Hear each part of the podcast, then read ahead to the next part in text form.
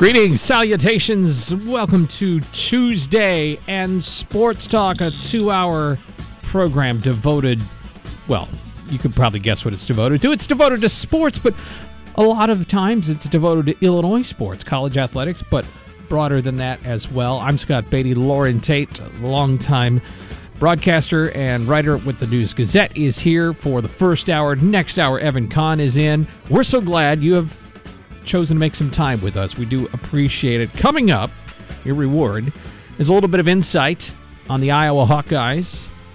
Chad Leistikow from the Des Moines Register will be our guest. Next hour, uh, more on this shaky college landscape in terms of shifts with coaches and realignment and more Matt Brown extra points is our guest. And Illinois offensive lineman Alex Palczewski will check in as well.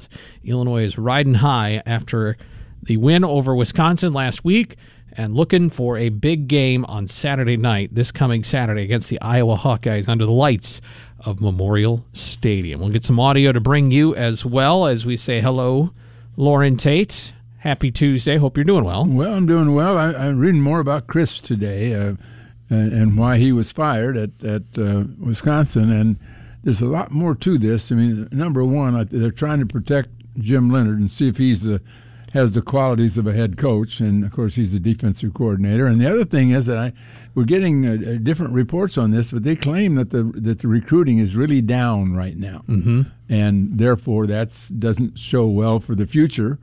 And uh, there are just some other considerations here. He had a long talk with McIntosh uh, upon his dismissal and I don't know that they went in with that as as a settled uh, issue, but it certainly came out that way. I it sounds like they reduced his buyout from around sixteen four to eleven million. I thought I saw it was coming down from twenty, but either well, way, they. You know, uh, that might be right. I saw sixteen four, and I've heard twenty also, but I think maybe part of it would be what his what it would be if he stayed for the whole season uh, and as opposed to what it would be now. And I think he probably agreed to a lesser amount. And and I I don't think Chryst has bad feelings for. The, I mean, obviously he has great feelings for a university where he played quarterback. He's been assistant coach. He's been a head coach. You know, this is where he's lived most of his 56 years, and so uh, I think he wanted to do what he ultimately what he felt, felt was best. And McIntosh feels they need to start over and try to save Mac. If they keep Chryst, they're going to lose Leonhard to somebody else. It's There's sound, so many openings right yeah. now already, and as far as we know, he's already been contacted. Yeah. So, so the, I, that's that's the situation. It, it, was maybe a we we have to move now if we want to have a shot. If we think he is our future head coach, not just an interim, we got to do it now. Yeah, and if you think you've got a chance to save the season, it didn't look like it was going to happen with Chryst because they played, they got really routed by Ohio State, and then they were just a dead team against Illinois. Basically, they just didn't show anything, and you know they, they don't want to continue this because this this is their third loss. They they lost to a Washington State team that's not great. Yeah, but and all their losses have been against Power Five teams. Well, they had the win over New Mexico and uh, New Mexico mm-hmm. State and Illinois State. So that's not a very impressive resume when those are your only two wins. That's right. Um, those but, don't count. But you would think that longevity counts for something. Well, yeah, I'm, I'm sure that was part of the consideration. But uh, I think probably they just feel that this they were when you throw in the Leonhard situation and you throw in the recruiting, you just figure. And uh, as we said, the fans and donors are very much behind what McIntosh did. Yeah. Now, where is uh, Alvarez? I don't know. I mean, I, I don't I don't think that Alvarez would have would have pushed for this, but he probably wasn't asked. Is that maybe he was told? I doubt he was asked. You you can't help but feel for a guy losing his job very suddenly. Uh, he's getting paid a lot of money not to be a coach. Mm-hmm. Uh, uh, Lucy Roden is a fun follow on Twitter, and she uh, she always says the, the best job you can have is to be a bad football coach because it pays really well. it really does. As Ed Orgeron said, we, which door do you would, want me to walk out? I'm happy to go I if you're going to pay me that to go away. I think but, Brian and I were guessing that maybe the five coaches who have been fired might probably receive in the neighborhood of fifty million or more. Yeah, uh, but uh, uh, on the other hand, there's still this optic of you done a really great job, but not recently, so leave, and and it, it's it's just a weird, it's a weird space to be in.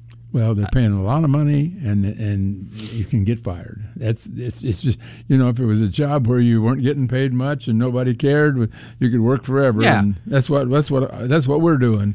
Yeah, but here Illinois is now going to play a team this week where Kirk Ferentz has been there the longest out of anybody in the Big Ten in current Oh, yeah. positions, and and he's he's entrenched, and I'm not sure that everybody loves that he's still there, but he's been the steady Eddie, and year in and year out produces a winning program, but not necess- I don't know if that's going to be the case this year, but not everybody is happy with eight win teams. Well, that's right. And can you imagine, Loren, if let's say this is, turns out to be a special season for Illinois, something something nobody really expected, nine, ten wins, New Year's Bowl, something like that, and and and and maybe it's kind of sustained with nine or eight wins, you know, the next few seasons, and then it dips. Well, The it- the the, the way wish- this is going would say, fire your coach. I just wish we could stay in the Western Division forever because we saw Northwestern win twice with a very simple formula: don't play Ohio State and win the close games, and you can win the division. And then the next year, you might not win any games at all. I mean, we've seen them, uh, and that ought to give hope for everybody. And this was Iowa's first time to win the division too last year. Yeah. Well, I read an article and I cannot for the life of me remember. And I saw an article that said this is the last year of the Western Division. And Yeah. I I actually said to myself, they're wrong. They must have made a typo. They are mean a year after this year when USC and UCLA come in and then they're going to reset it. But now you've read something too that says that, or you've Look, heard that the divisions are done this year. Two divi- we got two fe- uh, uh, two opinions uh, uh, with the two divisions. The Eastern Division wants it to be one division. The West Division wants to keep it in two divisions. They want to play each other. Obviously, Michigan, Penn State, Maryland, and all those teams that have to play Ohio State every year in the Eastern Division don't like the situation because the chances of them reaching the playoffs are really s- slim. Now, Michigan made it last year, but they like they li- they'd like to have two teams out of the league playoff, and the two teams would probably come from the Eastern Division. That's the way it looks right now. There isn't a ranked team in the Western Division. I'm sure there's a lot of teams that would like to uh, challenge this assertion, but it does look like to me that the top three teams, at least in the Big Ten, reside in the East in Ohio State, Michigan, and Penn State. And you, you could make a case for Maryland being number four, but ma- who's the best in the West right now? I don't know. Um, okay. I, I can give you gonna- reasons if why. you're going to ask that question, take the jerseys off everybody. Don't don't have any names on there. Who has played the best so far well, in the Western Division? do, can I look at the opponents though? Okay, Because statistically, Illinois has played pretty darn well. against a weak competition. Yeah. But the, the win over Wisconsin, did you consider them weak? I did not I guess coming we do in. now. I, I knew they weren't top 25 good, but I felt like they were a solid football team. Yeah, yeah. Well, the people, it's hard to change your mind about when it's been fixated on 20 years of results. You're right. and that's what Wisconsin was carrying. That's, that's why I said if you took their jersey off, Illinois shouldn't have been an underdog against Wisconsin because they were playing better already. Mm-hmm. And Minnesota, I mean, they didn't have But a I- great game against Purdue, but they still may be the best team. You make a really good point, but I've said this before, and, and I, I know it gets me in trouble with people that want that don't want to hear any negative. But every team Illinois has played, starting Wyoming, and, and I'm talking about the Illinois defense. They, Wyoming had serious offensive line problems. Indiana had no offensive line, uh, you know, no threat there at all. The, they went right. Virginia had lost their top seven offensive linemen. Seven. There's only five positions. They've lost five plus two, and of course, uh, Chattanooga was uh, a, a second division team. I mean, a second um, FCS team. Yeah. Therefore, uh, they just didn't stack up with Illinois. So what I'm saying is that Illinois' defensive line was sensational. I watched it again today. I watched it Sunday. I watched it for two hours. They're really good, but I don't know how good the offensive lines that are playing against them. They're stacking them up. They're beating them at the line of scrimmage. They're making Avery look like an All American. They're making the two uh, tackles look sensational. I mean, so we still have to find out as we go for. And I don't know. I think uh, Iowa's offensive line will be the best off line that they have faced so far, but they they're the they're, the, they're one of the worst offensive teams in the nation mm-hmm. overall.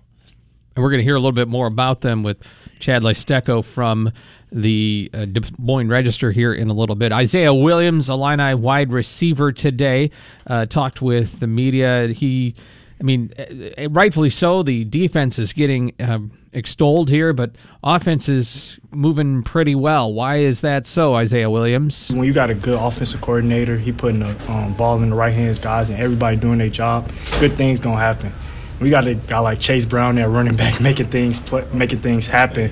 It make it makes stuff easier for everybody. Makes stuff easier for the O line. Makes stuff easier for the receivers, um, the quarterback. So when you put a combination of good things going on, I feel like that's where the success coming from. Everybody just doing their job, and then our offensive coordinator and head coach just putting us in the right positions. There you go. He's he's making a lot of catches, but he hasn't broken them the way I thought he might. Yeah, and and and I think that's essentially because defenses are set, know that they're going to throw the short passes to him in the hopes that he can break them, and they're they're covering him pretty well.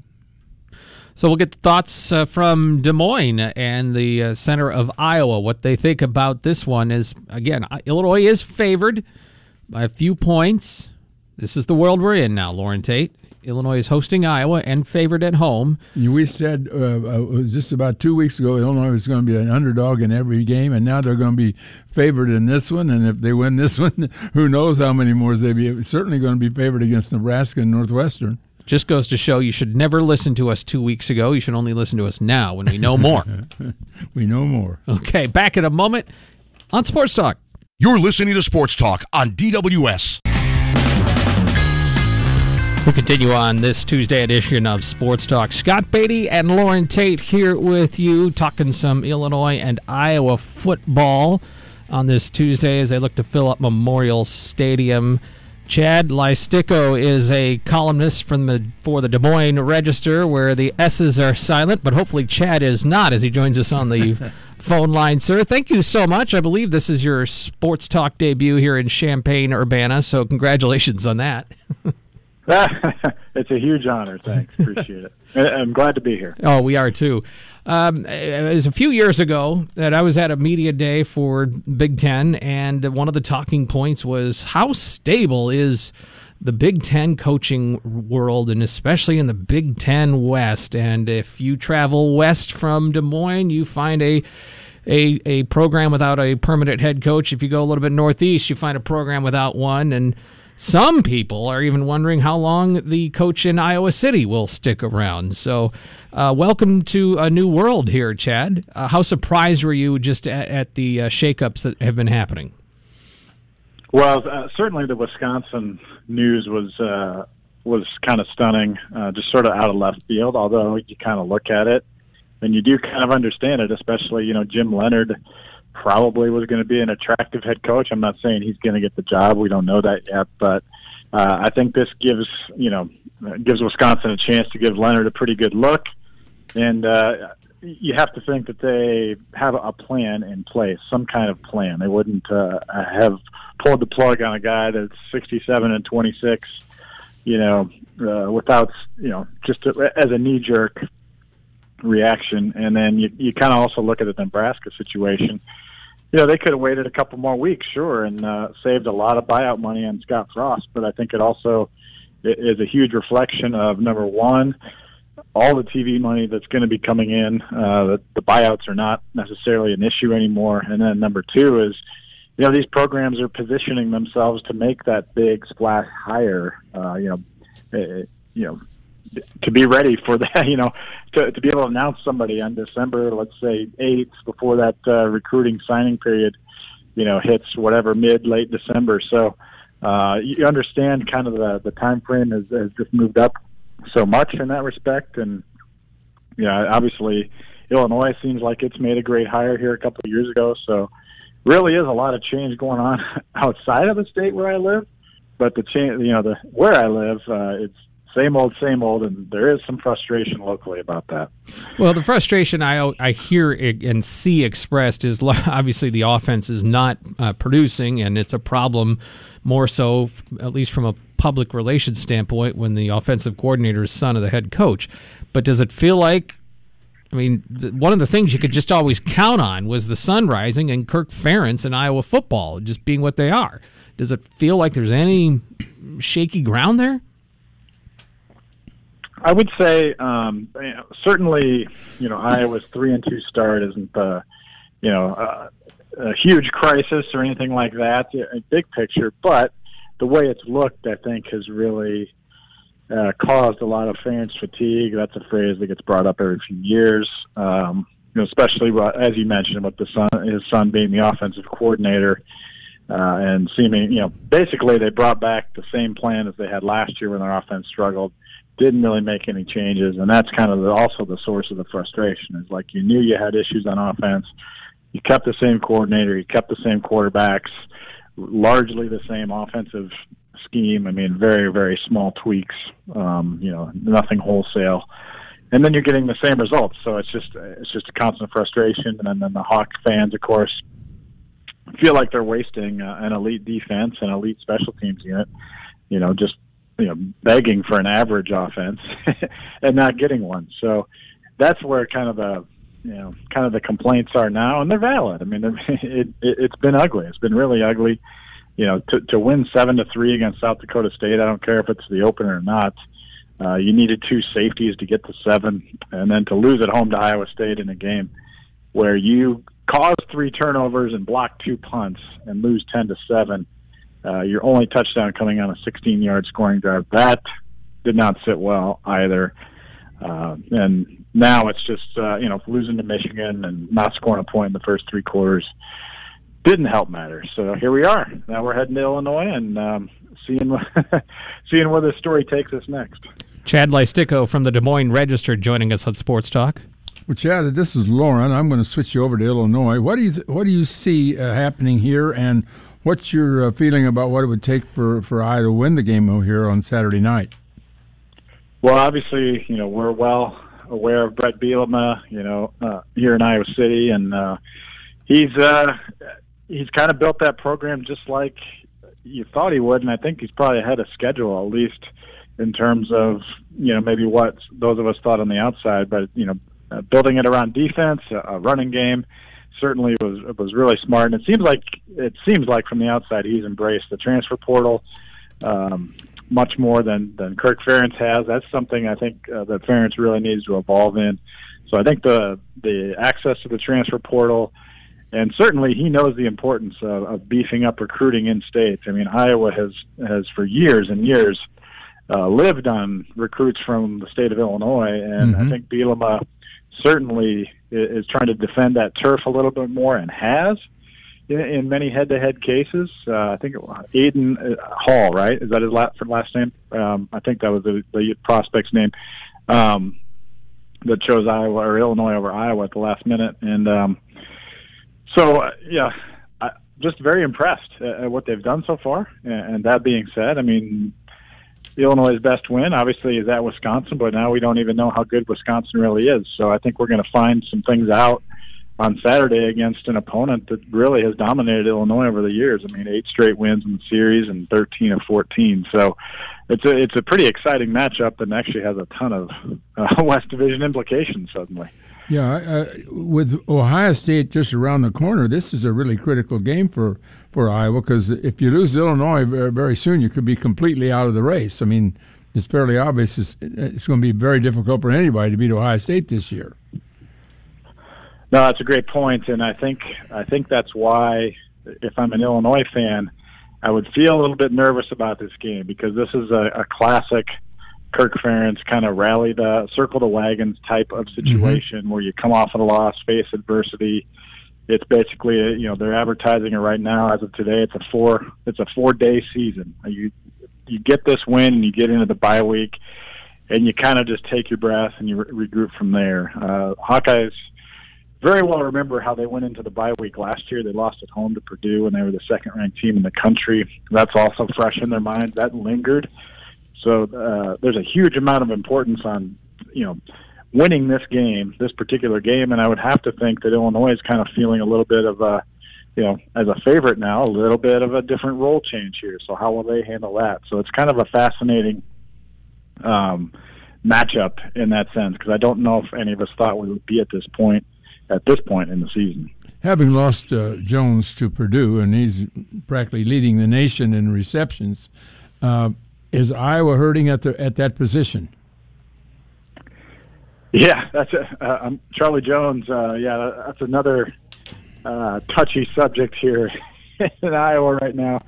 You know, because uh, Iowa fans understandably say, yeah, you know, your son's offense drove him away to to to find greener pastures, so to speak, and so that's another source of, of frustration among Iowa fans. So yeah, it's absolutely a huge topic right now uh, here because Iowa has been decimated. I mean, absolutely decimated a receiver. Their expected number one receiver, Keagan Johnson, has played only about a dozen snaps all year, and he won't play again this Saturday at Illinois. So they've you know been missing him, missing Charlie Jones. Obviously, Tyrone Tracy Jr. also transferred to Purdue, so they lost you know three of their top four receivers that way. And then the the only guy they really had left was Arland Bruce the fourth, and he's been their their number one receiver, but he's only got three catches for 12 yards the last two weeks because he's been dealing with an injury. So uh, they were they had one scholarship receiver uh, in the opener. So that tells you kind of where they were um, injury wise, and they're getting some reinforcements back now. They actually looked. Uh, I know I'm going to get killed for this by Iowa fans, but they actually looked a little bit better in the passing game the last couple of weeks. Hmm. You know, and the Iowa fans don't really want to hear any positives right now. But how dare you, sir? They did. So, yeah, I know. I'm not allowed to say anything nice about Spencer Petras. I found I found that out. Um, so you know the uh, you know, I think they're they are in a little bit of an upward trend, but the the bar is so low, it's hard to, it's hard to really say that with a straight face. I mean, it's but it is getting a little bit better. I feel like. Speaking of touchy subjects, Sam LaPorta, uh, Illinois native that uh, eschewed the uh, or was overlooked by the previous coaching staff in Illinois, and of course is uh, well, he's right now the number one receiver for for Iowa. Now it's not no surprise that a tight end would would would have that uh, moniker to him, but uh, how how are the tight ends doing there? Yeah, that's probably the strength of the offense.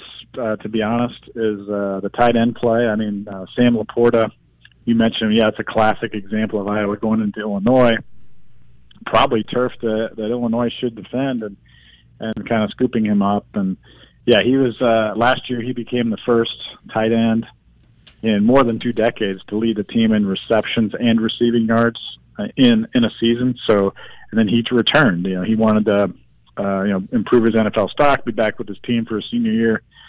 He's been pretty good. He's had, but he's had a few drops, had some blocking issues at times, but he played really, really good football up at Rutgers a couple weeks ago. And then Luke Lachey, the backup tight end, uh, really kind of exploded this last week against Michigan. He's been his emergence has been coming. It's kind of interesting. His dad is the color commentator for radio broadcasts for Ohio State, Jim Lachey. So oh. uh, you probably recognize that name. And uh, he's uh, so he's got good bloodlines. I mean, he's six six, two fifty two, and uh, he had four catches for eighty four yards and, and a touchdown against Michigan. Um, so those two players are are very much guys that Illinois will have to kind of contend with. Iowa runs a lot of 12 personnel, a lot of two tight end sets, and those uh, you know those two guys have been their top two targets the last two weeks. Defensively, is there something that is distinct about the good Iowa defense this year? Well, uh, here let's start with the negative. I mean, they really haven't forced as many turnovers as they have last year, and I think a big part of that is because other teams don't have to score that many points to beat Iowa, mm-hmm. and so the you know the the approach that Iowa State took, and it's it's frankly the one that um, Michigan took as well is just play it safe, you know, take our five to six yards at a time, inch our way down the field, and punch it in, and and that's kind of how you have to beat Iowa. And I think Illinois is actually pretty pretty well built to do that uh, with the offensive line that they have, and of course Chase Brown. So it's a it's a scary matchup for Iowa in that respect. Uh, but that said, they've got uh, a tremendous uh, back five. If Illinois does have to throw, it's going to be um, you know that's when Iowa can cash in with interceptions. Iowa's got a pretty good uh, rotation at defensive line, but uh, they were kind of overmatched by Michigan. That was the first time we've seen that really happen all year, uh, where where they couldn't hold up at the point of attack. So I'm curious to see how that looks uh, against Illinois on Saturday because it looks like Illinois has a pretty good offensive line. And mean, Iowa's best defensive player probably is Jack Campbell, the middle linebacker. Uh, he had a bad game against Michigan, probably one of the worst of his career. So he was uh, he's he's fighting mad. Talked to him today over here in Iowa City, and uh, I would not expect him to have a second bad game in a row. He was the preseason Big Ten Defensive Player of the Year. So they got a lot of talent on that side of the ball, and, and certainly turnovers are the name of the game for for this group. When they get them, Iowa usually wins. Chad, I got one last question. Uh, Illinois hasn't played a really, really, really good offensive line yet, and their defensive line has dominated in every case. Is that possible against Iowa's offensive line? Yeah, Iowa's offensive line has been a struggle. Um, it's uh, the left side of the line might be coming together, but uh, had a lot of pass protection issues against Michigan, as they seem to always do um, on the right side. So, uh, yeah, that is certainly a, a work in progress for the Hawkeyes. Probably not a good sign if you're if you're an Iowa fan if uh, Illinois is dominant on the defensive front, and I would not surprise me if that's the case with Brett Bielema. So, uh, especially given he was a defensive lineman, so um, you know I, I think that's a bad matchup for Iowa. And we know that uh, you know Spencer Petras, the quarterback today for the Hawkeyes, talked about they expect stacked boxes against the Illini. They expect them to attack their, you know, uh, dare them to throw, and you know, Mhm. just basically said we're going to still try to run it at them even against those numbers. So uh, that'll be interesting to see how that works out. Um, but I, I think for Iowa to win, they're going to have to get better execution up front than they've gotten all year, and that's that's kind of hard to expect, especially when you're playing basically their front five, their best front five are sophomores and freshmen. So that's that's pretty much what they've got up there. Chad Leistikow from Leistikow, excuse me, from the Des Moines Register. We really appreciate you spending some time. It's been good to chat. Look forward to meeting you in person on Saturday night at Memorial Stadium. And well, shoot, we may see two teams that score between seven and ten points when it's all said and done. Oh man, I'm so tired of watching this. Uh, you know, just low scoring games, and I'm a Chicago Bears fan too. So it's just like we're, we're- we're both in bad Saturday shape. Bad offense on Sunday.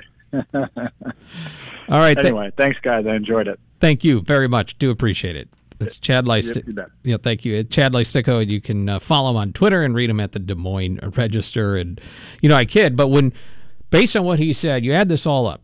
uh, Let's just say, for argument's sake, the defenses are even. They it's a wash there. They're both good defenses, but Iowa's offense already is struggling. Illinois is better. I think you've got home field. You've got maybe a, a weak offensive line for. One, one word turnovers. there you go. We can't afford. If Illinois doesn't make turnovers, I think Illinois will win. Mm-hmm.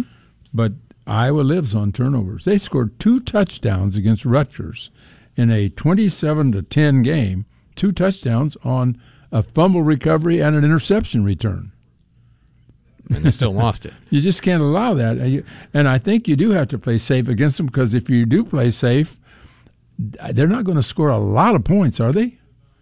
I don't think. No, I mean, I, I, this this is probably a race to, you know, I think anybody who gets to 20 wins this game. That's what we said last week, though. I mean, Iowa's Illinois holding opponents eight point something points per game, mm-hmm. and Iowa's holding opponents to 10 points a game. Yeah, and it was a lot less than that before they played Michigan. All right, back in a moment. You're listening to Sports Talk on DWS. It's the big orange out for the Illini as they take on the Hawkeyes 6:30 at Memorial Stadium. Illini game day at 4:30 Saturday night.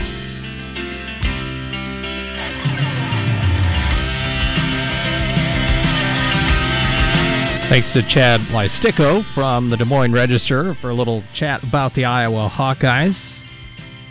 Illinois, by the way, today gave out student tickets uh, courtesy of a donor or donors. They did not name said donors who bought or provided for a thousand free student tickets, and they gave them out at the Butkus statue.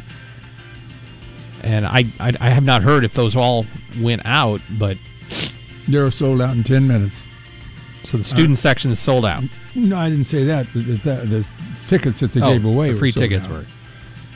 If um, you know, in in the effort to get a, you know, they're putting a huge social media campaign out there. I mean, Brad Underwood's making appeals, and everybody Mm-hmm. come to this game, come to this game. And if they they haven't done uh, what I would say is the trump card there, and is say, you know, set up a booth, meet Loren Tate, watch them come in droves. this, it, you need it for recruiting. I keep saying that. If you keep showing the, the pictures of the east stands empty, you're never going to get the recruits that you expect to, that you need to get. They've got Hill coming in from Kankakee. By the way, did you notice that uh, uh, Bielema just dropped the word Kankakee in, Yeah. in a in a press conference? And I thought, well, that's interesting because the number one guy that they want is Hill from Kankakee. Yeah. I saw him play basketball, and he got two technical fouls. I say, for, as far as football is concerned, get him because he is really rough. Yeah. You would not go in for a layup with him there, Yeah, yeah. unless not if you want to live through it. Bielema, somebody was asked about Ryan Walters recruiting, and he said, "Well, Walters is the same. Well, you can you, you can send him to L.A., you can send him to Boston, you can send him to Kankakee to recruit."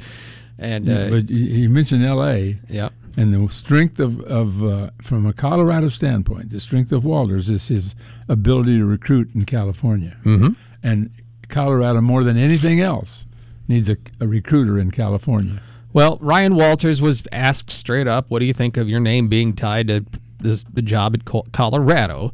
And and he said all the right things that anybody in that Absolutely. position says. Hey, I'm right here. I'm focused on this. All Live I, in you know, I live in Savoy. I care about uh, the game against Iowa this Saturday and Mm-hmm. getting our guys ready and all that. That's absolutely what you say. But he does have a way of.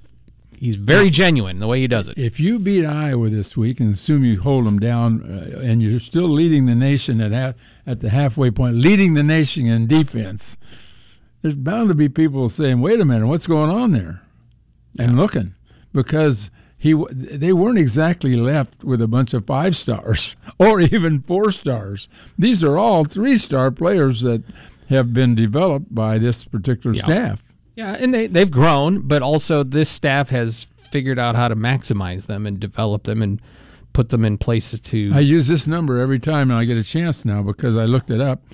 I've got 28 players. Uh, you've probably heard me say this. Uh, there are 28 players that I consider starters uh, out of 22 positions. Right? You got three tight ends. You got five defensive backs. It comes to 28. Okay. 22 of them were recruited by Lovie. 22 of the 28. Nobody knows that. 22 of the 28. That's a stunning number. we have talked about it on postgame. Most of the key players, not all, but most of the key players on defense were either started their career here or transferred here while Lovie was Mm-hmm. head coach. Yeah. And there were some guys that we don't talk about that played terrific football Saturday if you go back and look at it. And one is Dark Angelo. Yep. And and I, I think that uh, Yeah, he transferred in in 20. yeah he's uh, he he didn't even play in t- 2020. He didn't play at all in 2020. Yeah, but I'm saying that's when Lovie was still coach. Mm-hmm. Lovie, Yeah, Lovie brought him in, but the, the you know we know how bad the defense was letting people through. So y- y- A lot of the people that are here playing for, and you say, well, uh, you know, would these guys have been in, uh, this good under Lovie? Well, th- they wouldn't. A lot of them wouldn't even be here. Palczewski wouldn't be here. yeah, P- So- Pihlstrom probably wouldn't be here. There That's are, that's a very good point. I think you made it too yesterday morning. As you know, as you say, most as we say, most of these players were here for Lovie. Would they still be here if Brett Bielema had not done the job he had done in a re- convincing them to stay, and then now rising them up to this we level? probably wouldn't have beaten Minnesota and, and Penn State last year, you know, because a lot of those players would not have returned. Some were already gone when when the coach got here, and he talked them back in. That to me is was that was the first indication that I got that he had some. He won their hearts and he won their souls, and got them to come back and play. We step aside for a moment and we'll make our transition to hour two right after this. Hour two coming up, and we'll visit with Matt Brown of Extra Points and Alex Palczewski from Illinois' offensive line. Evan Kahn will be in. A texture Loren says this is also a bit of a homecoming for a an Iowa coach, uh, O line coach. There, George Barnett is a Tuscola native. He's in his second season with the Hawkeyes. And he was a, a GA here back in the day when Ron Turner was head coach. was? Yeah, under Harry Hiestand. Uh, and uh, so this uh, texter, Bo, wants to give a shout out to Coach Barnett for his local ties. He also coached some high school ball and taught down in Mattoon for the Green Wave, and then has worked his way through the college ranks at Illinois State and Miami of Ohio and Tulane, and now he's the O line coach at Iowa. And well, Chad Leistikow just told us that there's a little bit of question mark there on the offensive line for Iowa. That's the guy trying to keep it together. Every offensive line so far, and we'll see what happens when Iowa comes in. They're always tougher than you think they're going to be oh, yeah. physically. I mean, not they're a great team, but they they'll fight you in the trenches. this will be interesting because Illinois is in a bit of a position they haven't been yet in a while. Uh, just kind of able to kind of walk in, considered the favorite, however small of a margin it is, and uh, it, you think that Iowa might be a little nervous about this game, or Iowa fans would be, but yet uh, Illinois has not strung it all together in terms of sustained success. So you know this is their first time kind of being in this position. Well, it's the first time that you have three guys, Newton, Randolph, and Avery, who the fans are all of a sudden realizing are something special up front. I mean, can you name the starting two, you know, the starting defensive lineman four years ago, six years ago, eight years? We'll, we'll remember these guys for a while. Absolutely. They've become the stars of the team. Sir, see you tomorrow. We'll be at Atkins for Quarterback Club. I'll be there. News Talk 1400, 93.9 FM, WDWS Champaign Urbana, Champaign Multimedia Group Station, hour two after the news.